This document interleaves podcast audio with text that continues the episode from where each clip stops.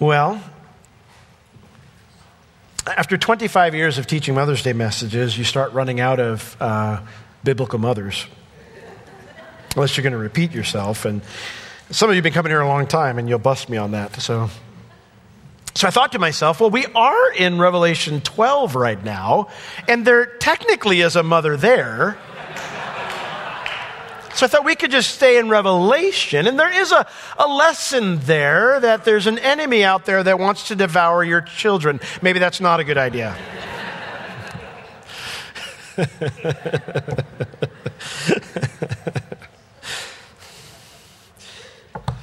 so we'll do something else this morning. So let's look at Luke chapter 1. Luke chapter 1. We'll hop in a few different places uh, just to get some other thoughts on motherhood this morning. But as you're turning to Luke chapter 1, I, I found if there's one thing that's consistent in Scripture um, all throughout, is that being a mom is not easy. Uh, being a mom is not easy. Whether um, we look at those in, in the Scripture, women who long to be mothers, um, but were unable to have children. Um, we look at uh, the mothers in the scripture who lost their child. Um, we look at mothers who were struggling in the midst of caring for their children. Um, whichever one you want to pick, um, all throughout the Bible, trials abound in Scripture when it addresses motherhood. But here's the, the, the other side of that miracles also abound. Uh, there's lots of miracles that are associated with moms. Um, seven barren women in Scripture experienced supernatural births. Uh, four mothers saw their children raised from the dead, and obviously, well, doesn't mean their dad saw them raised from the dead too. Well, they aren't present in actually quite a few of those scenes. One of them is a widow. Um, uh, so we see that there's a, a, special blessing that happens for a lot of these moms uh, where they receive their children back from the dead. Uh, it's not exactly an everyday occurrence in Scripture. And then uh, we see uh, Hagar, Job's wife, Jochebed, Naomi, Mary, and the Gentile woman who had the demon possessed daughter. We don't know her name, but these are just a few notable uh, examples of mothers who had no hope for their family situation, but they experienced the joy of God's restoration. And so, while being a mom isn't easy, and we'll address that later in the message today, um, and miracles abound, uh, we have all these wonderful accounts and yet, you have to kind of ignore the scripture if you're not going to come to the conclusion that the number of moms in the Bible who handled those struggles well is, is not a high number. Um, and so, with so many examples of those who didn't trust the Lord through those challenges, being a good Christian mom can seem like it's an impossible achievement, you know, only for like the very few or the elite. And uh, I understand as I've talked to a lot of moms, that they, they feel like there's no way I can do this well. But there's another common theme that we find in Scripture, and it's this. And it's that God has a lot of grace for mothers. A lot of grace for mothers. And the, and the Bible, when it praises those who handled those difficult trials well, it doesn't do so because they were perfect and they didn't make any mistakes. It, it praises them because of their faith. Um, it was a faith that clung to the Lord and it received the Lord's grace when He moved.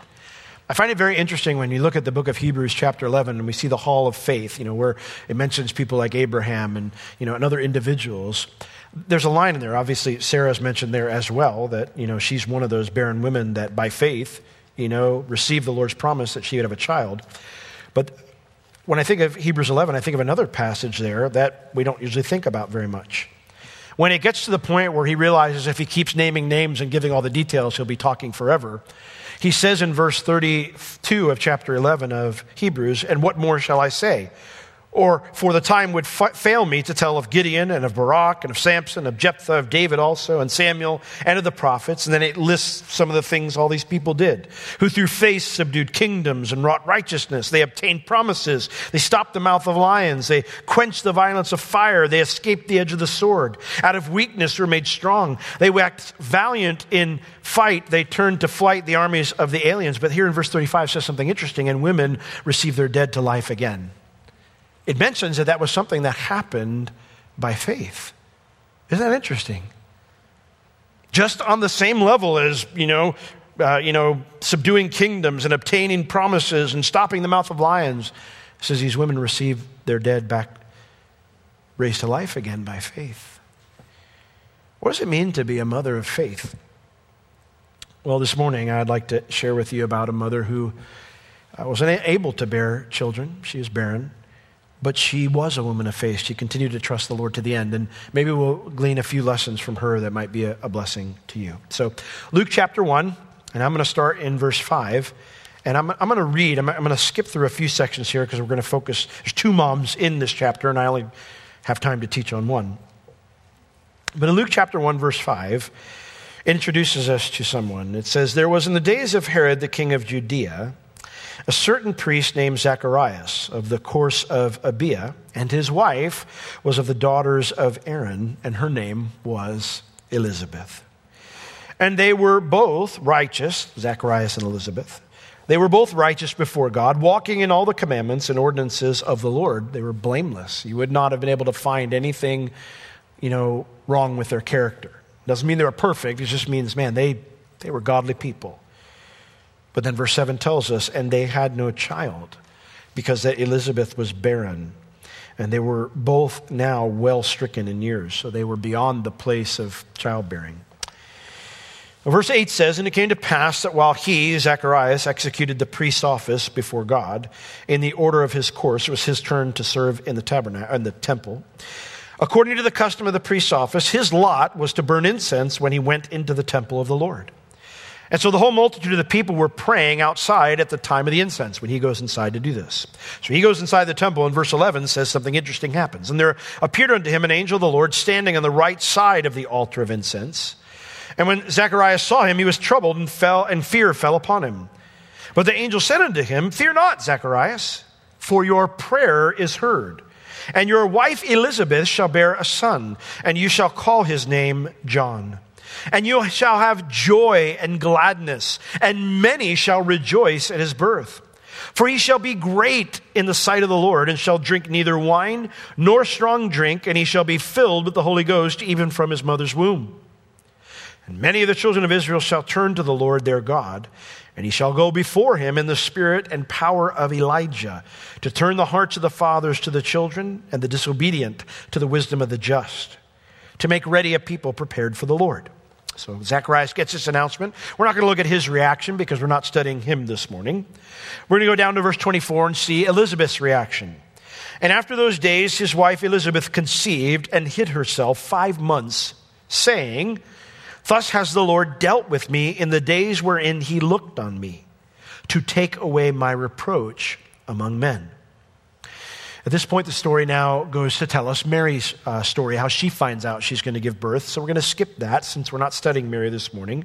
And we want to come to the part where Mary visits Elizabeth um, some months later, verse 39. And Mary arose in those days and went into the hill country with haste unto a city of Judea, verse 40 and entered into the house of Zacharias and saluted Elizabeth. And it came to pass that when Elizabeth heard the salutation of Mary, that the babe leapt in her womb, and Elizabeth was filled with the Holy Ghost. And she spake out with a loud voice and said, Blessed are you among women, and blessed is the fruit of your womb. And how is this, or why is this to me, that the mother of my Lord should come to me? For lo, as soon as the voice of your salutation sounded in my ears, the babe leaped in my womb for joy. And blessed is she that believed, referring to Mary. For there shall be a performance of those things which were told her from the Lord. Now, Mary responds to this with her Magnificat, you know, my soul blesses the Lord. We're going to skip that because we're not studying Mary, and then go down to verses 57 and 58. Verse 57 Now, Elizabeth's full time came that she should be delivered, and she brought forth a son. And her neighbors and her cousins heard how the Lord had showed great mercy upon her, and they rejoiced with her. Now, my goal this morning, I'm sure you can find more if you studied it on your own, but is to share four lessons about being a mother of faith. The first thing I recognize here when I look at Elizabeth is that Elizabeth had unreasonable expectations placed on her by others. Now, don't get me wrong. Being a mom, being a mother is a high calling. In Proverbs chapter 14, verse 1, it tells us the seriousness of what it means to be a mother. In Proverbs 14, verse 1, it says, Every wise woman builds her house, but the foolish plucks it down with her hands. It's a heavy verse, right? I mean, it's a serious responsibility. Being a mom is a high calling. The word there to build, it means to construct, to fortify, to refurbish. Uh, it means to cause a person to prosper. Um, when it uses the word house, that's an, a Middle Eastern metaphor that's applied to one's family, one's children. So mothers have this amazing ability to construct, fortify, and even refurbish members of their family um, with the good choices that they make. But it says here that they also have the ability to pull it all crashing down. No pressure, right? The Bible repeatedly exhorts mothers to be wise and not foolish. And certainly, if you're a mom this morning, I exhort you to be wise and not foolish. However, while being a mother is a high calling, being a good mother does not require perfection. And it seems like that's the way a lot of people view motherhood. You know, when we go back to Luke chapter 1, we see in verse 6 that Luke makes it clear that Elizabeth was a very godly woman. But apparently, that wasn't good enough for everyone else. She's a descendant of Aaron. For a woman of her prominence to be barren was absolutely unacceptable. Why? Well, because of God's promise back in Deuteronomy chapter 7 the Israelis looked at Deuteronomy chapter 7, and in light of it, where they saw barren women, they immediately assumed you were a sinner, you were cursed. In Deuteronomy chapter 7, verses 12 through 14, the Lord says this to Moses to tell the people.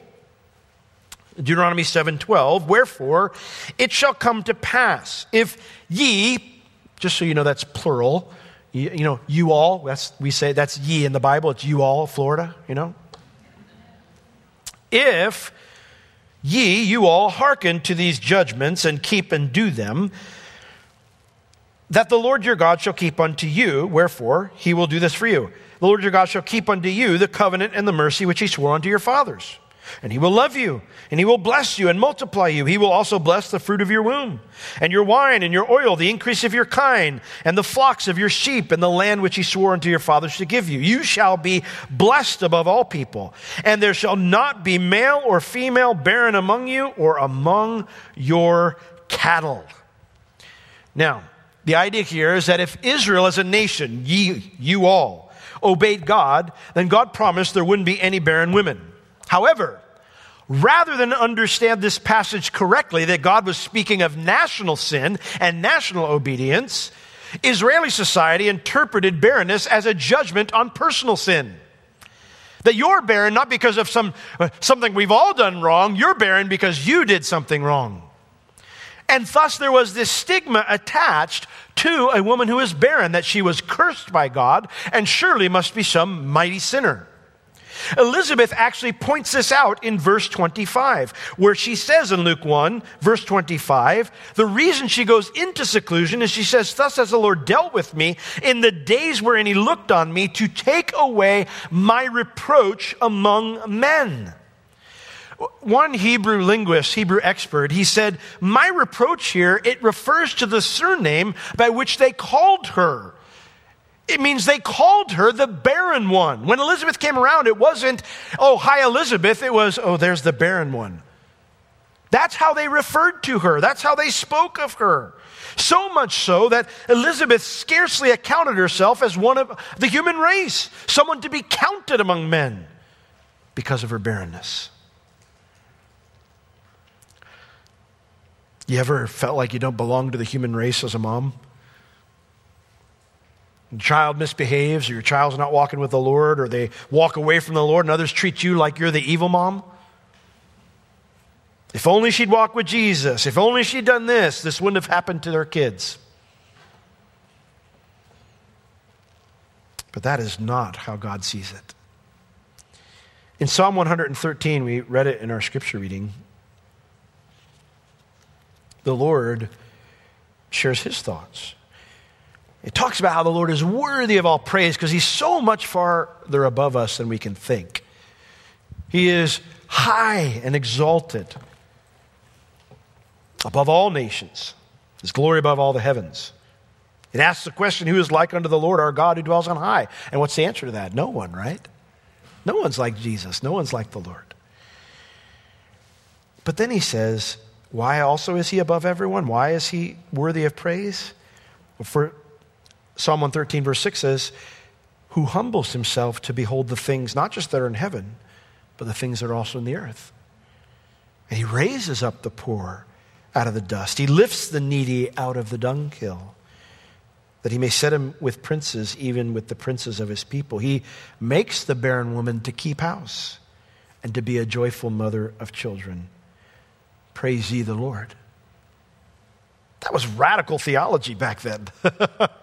that flew in the face of the way that the Israeli people understood God's word. Incorrectly, they understood it. But this is what God says. Listen, moms, our world is wicked and while you probably aren't the perfect mother, you're not the only one influencing your child. The flesh, the world, and the enemy are too. Did you make mistakes? Yes, surely. Could you have done better? Absolutely. But the one who wants to deal with those things speaks in a way that draws you to his grace, draws you to his forgiveness and help to do better in the future. He does not erase your existence as a mother and strip that name from you among men. Now, if God is gracious with moms, then how do you think we should be with moms? We should be gracious with them too. We must remember to be very gracious towards them. If you see a mom who is struggling or who is hurting, please don't be one of the people who pile on. And if you see a mother who looks like she's failing, don't assume you know why things look the way they do. Come alongside and stand with her, just like the Lord does. So, lesson one from Elizabeth being a good mother does not require perfection. Elizabeth was hardly perfect. However, lesson number two, we'll get to a moment.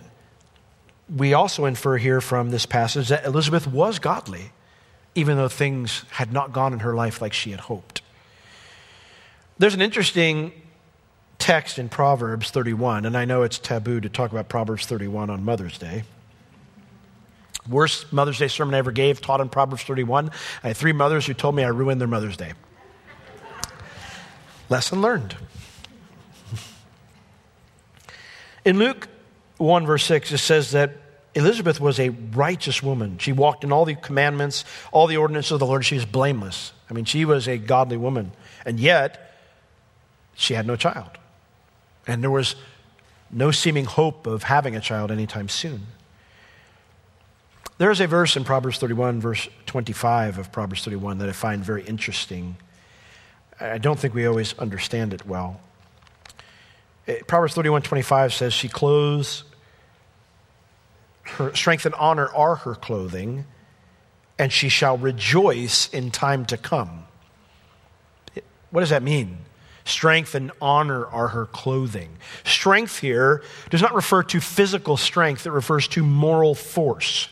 Uh, Keil and Delitzsch, those great Hebrew commentators, they said this word refers to power over the changes of temporary circumstances. Changes of temporary circumstances that would normally and easily shatter and bring to ruin a household that was resting on a less solid foundation, one that's not resting on this moral force, this strength. So she clothes herself with this moral strength that allows her to face the changes of, of everyday life that normally would easily shatter someone or easily shatter a family.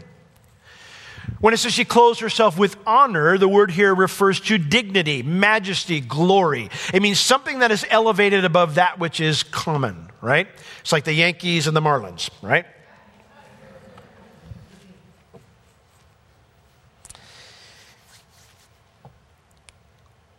she clothes herself with moral force, with something that's elevated higher than the norm. And then it mentions she rejoices in, day, in the days to come. The word they rejoice, that's, that's probably not a good translation. It means to laugh and almost always in a mocking way. A godly woman clothes herself with moral fortitude And she clothes herself with her high calling, her scriptural elevated calling, despite temporary trials. And rather than let those trials beat her down, she laughs at what the enemy or others say is a bad future. She says, Nope, not today, Satan. God's given me a future and a hope. And I'm going to forge forward in faith, even though it hurts. Lesson number two is that being a good mother doesn't mean being perfect, but being a good mother does mean not giving up. It does mean not giving up. Elizabeth was blameless, and yet she had every human excuse not to be. A descendant of Aaron barren? You must be the worst kind of uh, sinner. Your future's shot, Elizabeth.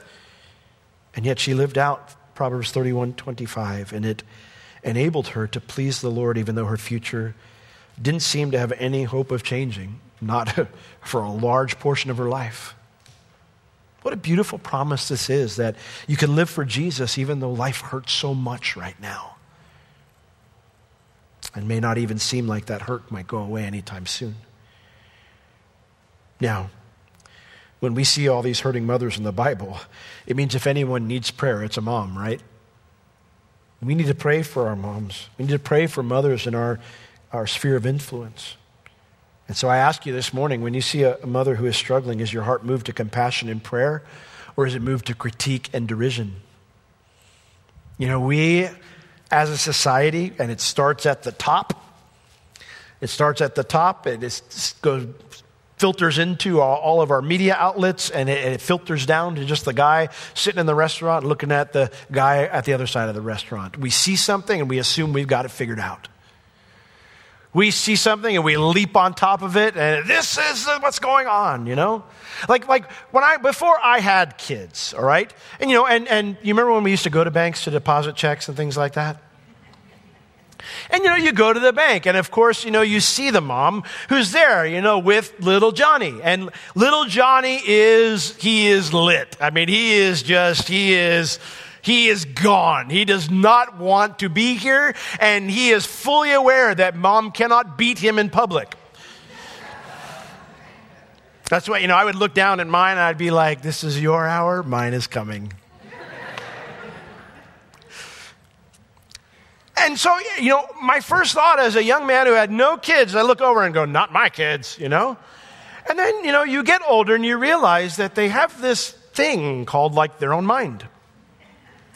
And, and while you can control them in legal ways,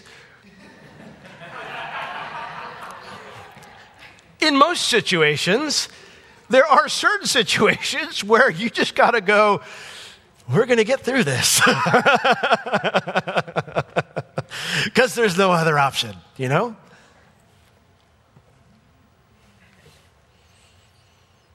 Don't be like those who called Elizabeth the barren one.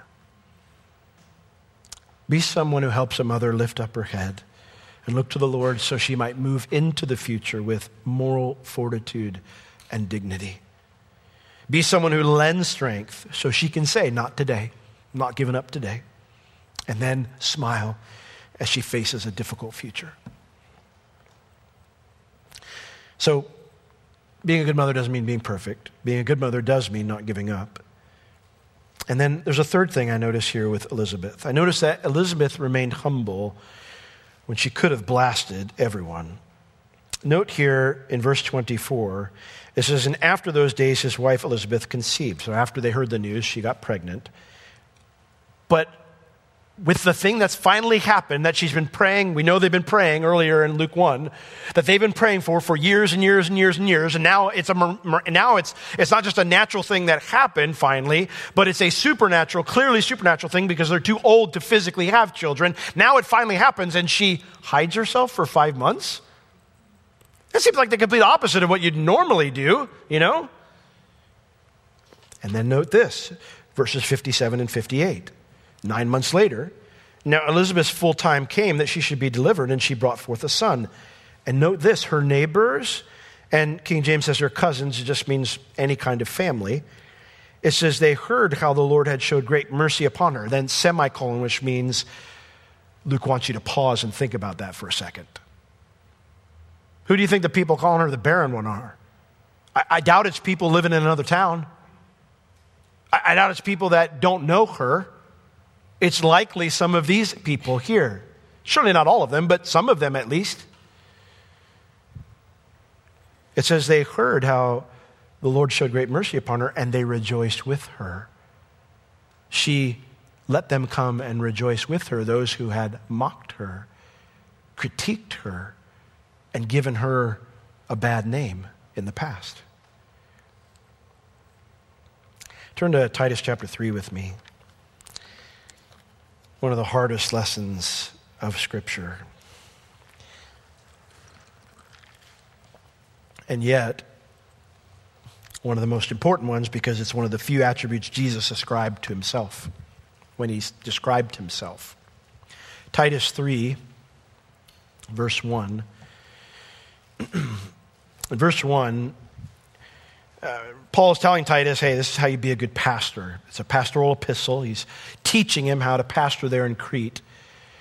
And he says to them, put them in mind, remind your congregation of these things. And then he, he lists a couple things. He says, you know, to be subject to principalities and powers, to obey magistrates. And by the way, that's what a good pastor does. A good pastor tells you to do that.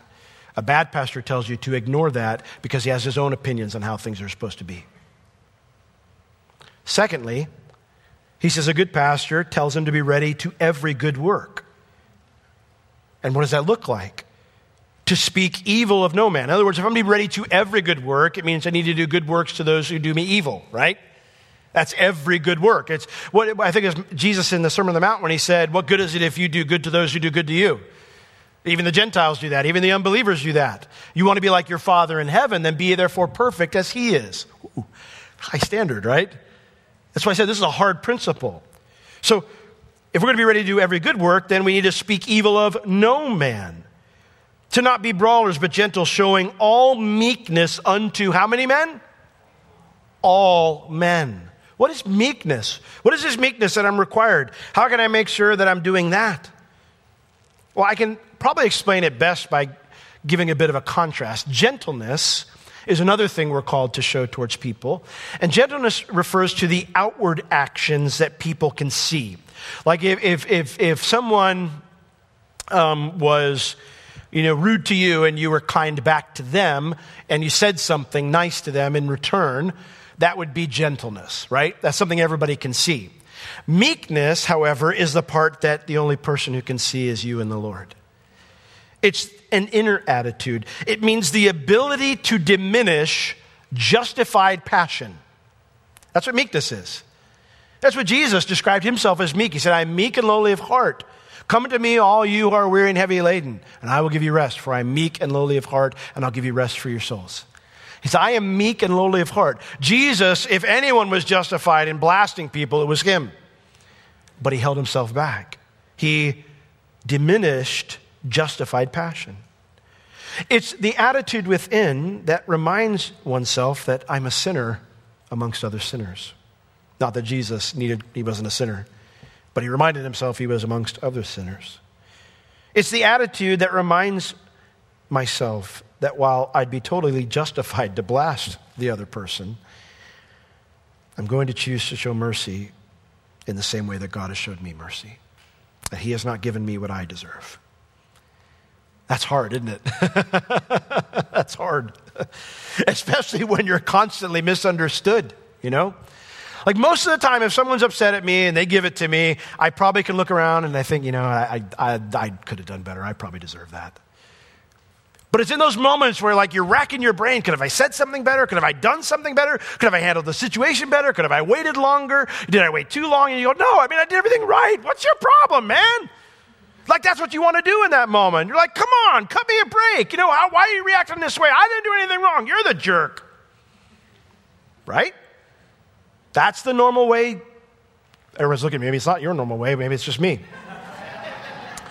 Confession time with Pastor Will then. But Jesus didn't do that, right? And he calls us to do likewise. Here's a third lesson I think we can learn from Elizabeth. Being a good mother doesn't require perfection. Being a good mother does mean not giving up. But I do think being a good mother requires humility. You know, I know this may sound silly, but as soon as Elizabeth started showing, she could have been flashing her belly everywhere she went. You know? For a solid nine months. I mean, she'd been waiting a long time for this moment, right? She could have made sure. She could put extra pillows in there, you name it, you know, whatever. You know, be like, you see that? You see that? I'm showing already. I'm only two weeks pregnant. How you like them apples, Flo? When's the last time you had a child? Where's your child, Babette? Who's the barren one now?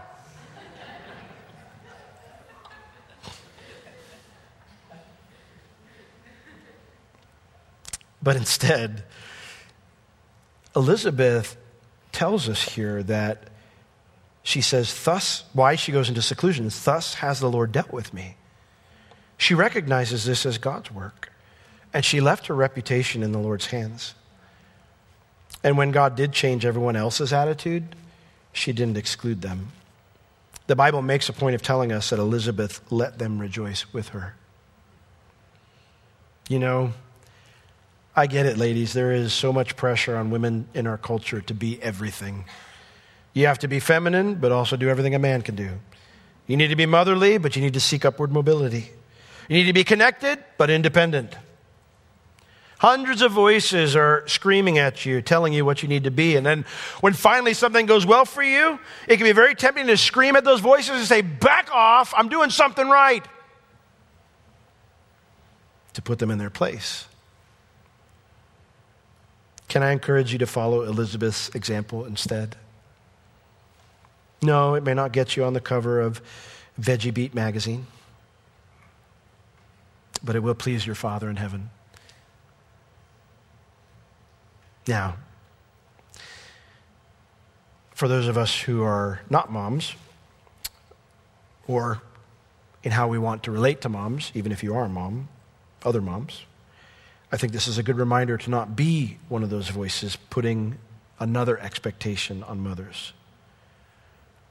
Be someone who sticks by her side, someone who appreciates all the other things about her instead of pointing out that one thing that's not okay.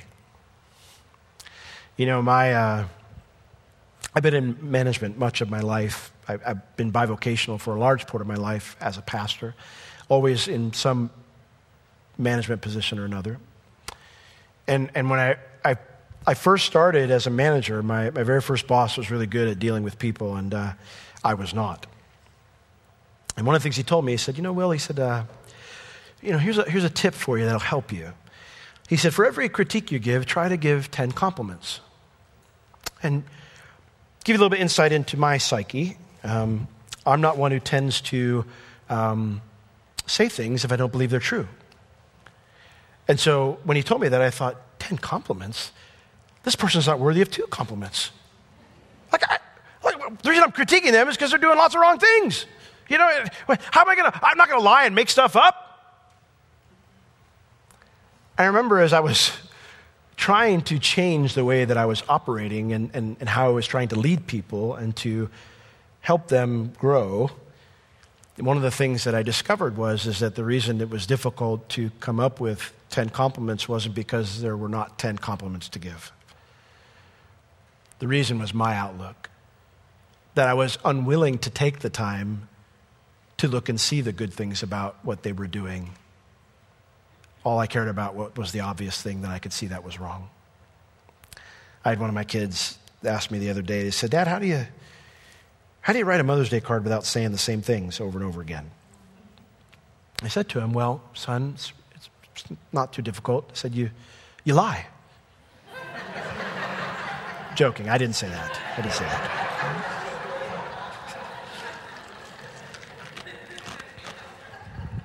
Does this make me look like I've gained weight? No, no, no, never. No, you don't lie.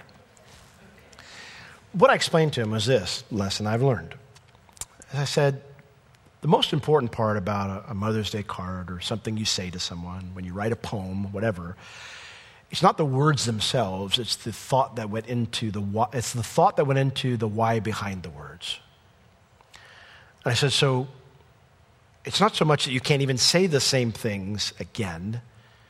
I said, but if you've taken the time to think about what it is you're trying to say, then the words are not as important because what you're going to write is going to communicate the thought that you put into the why you're saying what you say. And when you do that, it will help you to be more creative with your words. I'm so glad that when I come to Jesus, that he doesn't look at me and go, "Well, well, I mean, oh, today was a disaster. Like, like, like you're, like 80% of what you do is not godly. Like, how many of us could handle that? I'm not saying it's not even true. I mean, it's probably true. Probably a higher percentage for me. But the Lord doesn't speak to us like that at all. He doesn't ignore our sin. It's not that he doesn't deal with those things, but how many times do we see in the scriptures that he tells us, you know, you know, I've got you in the palm of my hand. You know, this is what I've done for you. You're seated in heavenly places in Christ Jesus. Tells us all these awesome things. Now, again, it's not that he ignores our sin. It's not that sin's okay. That's not the, that's not the point. But we have verses like, You're a chosen generation, a royal priesthood, a holy nation, called out of darkness into his marvelous light. It's like, why does God do those things? Because we'd be crushed underneath the weight of the reality of how far it seems like we have to go, if that's all we ever heard. I love the scripture that it says in the Old Testament that he knows our frame, that we're simply dust. Do you know that's the same psalm where he says, as far as the east is from the west, as far as he removed our transgressions from us? Why? Because we like to chase after it. We don't like to let it go. We're, you know, when he deals with us, it's not like he doesn't deal with our sins, but he's gracious, he's compassionate. He's kind. And so it's a good reminder, you know, to appreciate all the other things about your mom or the mothers in your life instead of pointing out the one thing that's not okay. Well, one more lesson. One other thought from Elizabeth. Uh, note here in Luke chapter 1, verses 41 through 45, that when Mary came to visit Elizabeth, Elizabeth reached out to encourage another mother. Moms need other moms. You know, we see in Titus chapter 2, I believe, where it instructs, you know, older men teach younger men, older women teach younger women. And it talks about part of that is teaching them how to do family, you know, and so the idea is they're supposed to be connected to one another. There's supposed to be influence there. And when we read 2 Corinthians chapter 1, verses 3 through 5, um, Paul tells us just generally, this is all of us. He says, Blessed be God, even the Father of our Lord Jesus Christ, the Father of mercies and the God of all comfort, who comforts us in all of our tribulation. Why? That we may be able to comfort them which are in any trouble, by the comfort wherewith we ourselves are comforted of God. For as the sufferings of Christ abound in us, so our consolation also abounds through Christ. In other words, we might be going through a lot, but as we receive the encouragement and the comfort of the Lord, his desire is that then Christ through us gives that courage and encouragement and comfort to others who are going through a lot, right? That's a general principle of Christianity. That word there, comfort, it means to encourage by verbal or nonverbal means. The fact that Elizabeth secludes herself for five months shows that she had a lot on her mind. She didn't want to be out and about. But when Mary comes to visit her, excited, of course, but surely also concerned what others are going to think and say as her pregnancy begins to show, and she's not a married woman. Elizabeth takes the opportunity to encourage her with the truth. She says, and blessed is she that believed. It is a good thing that you trusted the Lord with this. I know it's a scary thing, Mary, but you did the right thing and you'll be blessed for trusting the Lord through this. For there shall be a performance of those things which were told her of the Lord.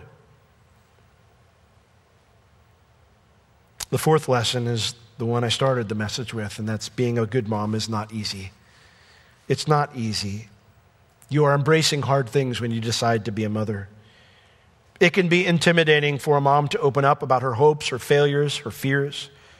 If you're a mother, you know that firsthand. And instead of reaching out, it can be easy to think, God, are you really asking me to reach out to others when I've got so much on my plate already? I think Jesus is the best example of how to handle that challenge because when he was on the cross dying for all of our sins, he reached out to his mother by making sure John would take care of her after he was gone. I would dare say Jesus had a lot on his plate at that moment. So, can I encourage you, mom, this morning, to be the mom you wish someone had been to you when you were going through it? Be an Elizabeth. Be a mom who speaks God's word to other mothers. And be a mom who comes alongside other moms to encourage them to keep going. You know, we have a beautiful promise from the Lord, and I want to close with this. Isaiah chapter 40, verses 28 through 31. There are many various reasons why you can feel like throwing in the towel or just not giving it your all. And Israel was kind of in that, in that, in that mindset uh, during the time that Isaiah is writing to them. Things are not good, and they say in Isaiah 40, 27, My way is hid from the Lord, my justice is passed over from my God. He doesn't care, he doesn't see, he's not doing anything. And I love what verse 28 says in Isaiah 40. It says, Have you not known? Have you not heard? that the everlasting God, the one who's always God, the Lord, the one who's always in charge, the creator of the ends of the earth, the one who has all power, that he does not faint, neither is weary. There's no searching of his understanding. No, you, you may not understand what he's doing, but he's not sleeping, he's not ignoring you. It says he gives power to those who are faint. And to them that have no might, he increases strength. Even the youth, youth shall faint and be weary, and the young men shall utterly fall.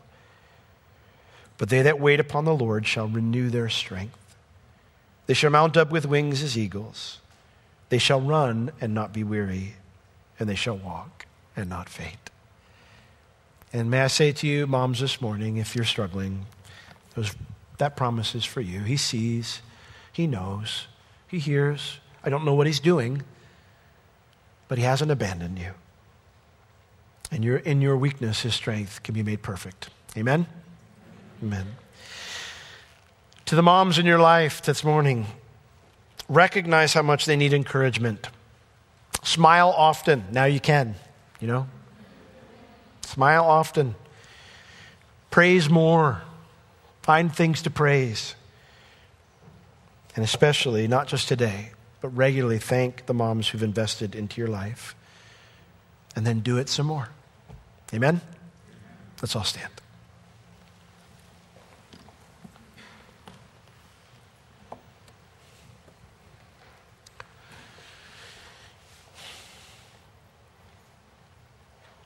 Lord, you know every heart today. You know that maybe even some of us have not had good relationships with our mother, Lord. Maybe that uh, maybe we didn't have a good mom. Maybe it was a really bad situation. And yet, Lord, there's always something that we can find to be thankful for. There's some way that we can invest into another person's life.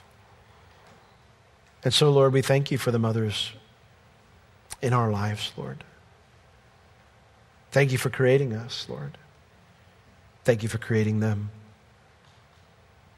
And Lord, this morning it's our desire to walk in obedience to your word whether it's the exhortations you give to us about being a godly mother, about being like Elizabeth, you know, following her example, or whether it's about being different than those who were not very supportive and encouraging to Elizabeth. Either way, Lord, our desire is to be doers of your word, not hearers only. So please encourage every mother this morning, Lord.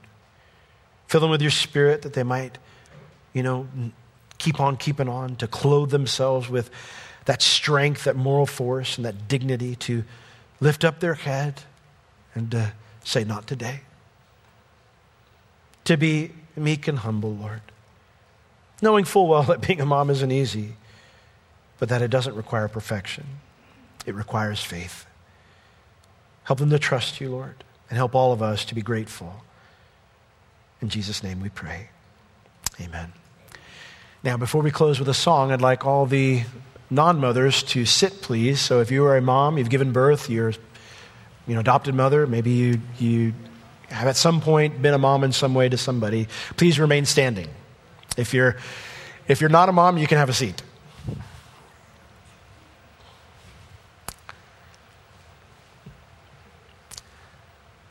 Thank you. Thank you for your faithfulness. Thank you for not giving up. Thank you for carrying us, loving us. And I don't know if my mom's watching online. I think she watches the first service. So thank you for your faithfulness. Thank you for your example. Thank you for your faith. And may I encourage you to continue forward, walking with the Lord. You will run and not be weary. You will walk and not faint. He's going to keep you. He who, he who keeps you underneath of the everlasting arms, and he's never going to let you fall. He's never going to let you go. So keep on keeping on. Lord, we pray that you'd bless our dear mothers here today. We're so grateful for them in our body, Lord, that they're here and they're a blessing to us, Lord. Lord, we thank you for their influence in our lives, their influence on their families, Lord, their influence on other moms. And so we pray that you'd encourage them this morning, Lord. Fill them with joy. Lord, even as you filled Elizabeth with joy as you, you answered her prayer, Lord, I pray you'd answer the cries of their heart, that you'd, you would move on their behalf, Lord, in the things that they've been petitioning you for. And I pray you'd bless their day today in Jesus' mighty name. And all God's people said, Amen. Amen. Let's give them a round of applause.